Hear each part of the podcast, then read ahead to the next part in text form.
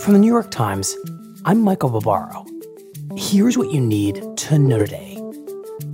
On Wednesday, federal data showed that America's inflation problem is getting worse.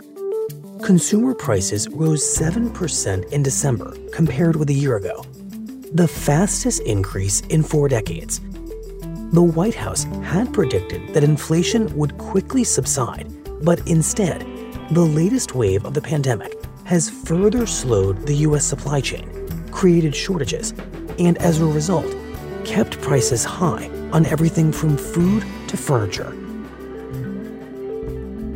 And I think it's hard to process what's actually happening right now, which is most people are going to get COVID. In testimony before the Senate, the head of the Food and Drug Administration, Janet Woodcock, predicted that most Americans will be infected by COVID 19 in the current phase of the pandemic.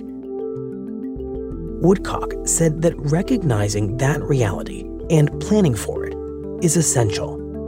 What we need to do is make sure the hospitals can still function, transportation, you know, other essential services are not disrupted while this happens. That's it for today.